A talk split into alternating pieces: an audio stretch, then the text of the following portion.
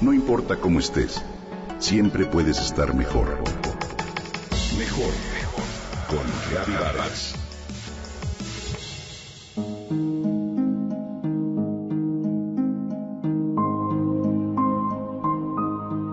¿Qué contribuye a sentirnos en paz y en armonía?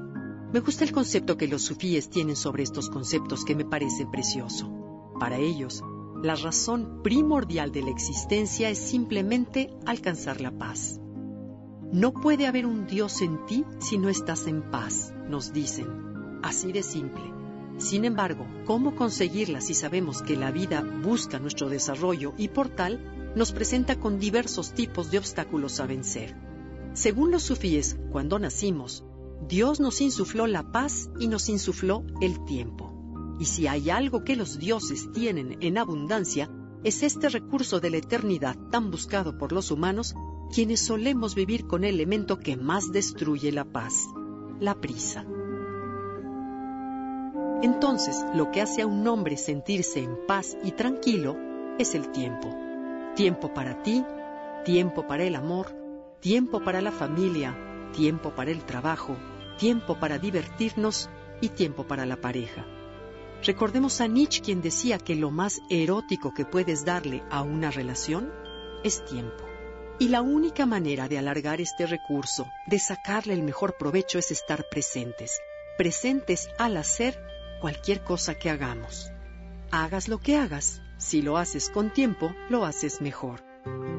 Bien visto, la satisfacción de lo bien hecho es lo que nos ofrece vivir en paz con nosotros mismos. Y regreso a los sufíes quienes afirman que no importa si el resultado de aquello a lo que dedicaste tu tiempo es bueno o malo, mejor o peor. Lo importante es que tú sepas en conciencia que pusiste todo el corazón y diste lo mejor de ti. Valorar el tiempo es despertar, es respetar, es apreciar estos minutos, horas o días que nunca vuelven. Qué común es tener tiempo y desperdiciarlo y no hacer con él nada que nos satisfaga. Sin embargo, con la actitud adecuada para nuestros propósitos y al aprovechar el tiempo de manera responsable, encontramos que la vida nos regala la oportunidad de sentirnos en paz. Esa es nuestra decisión.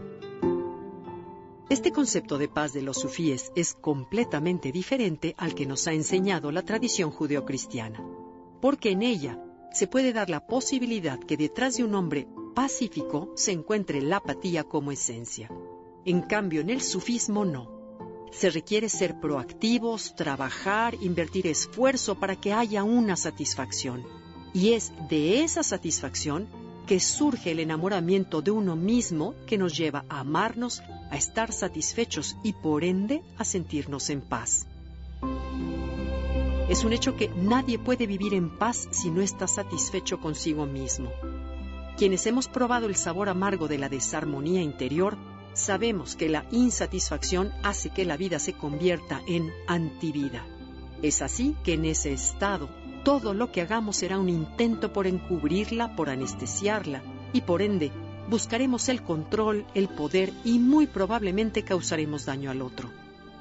Podríamos concluir que la palabra armonía significa la actividad del amor, y para vivir en ella, el amor a uno mismo es lo primero.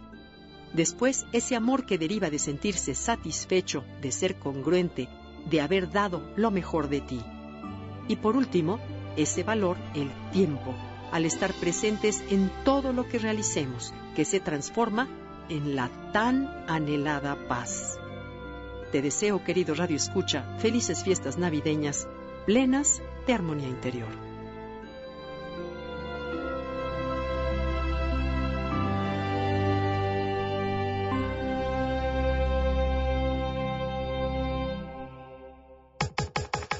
Comenta y comparte a través de Twitter.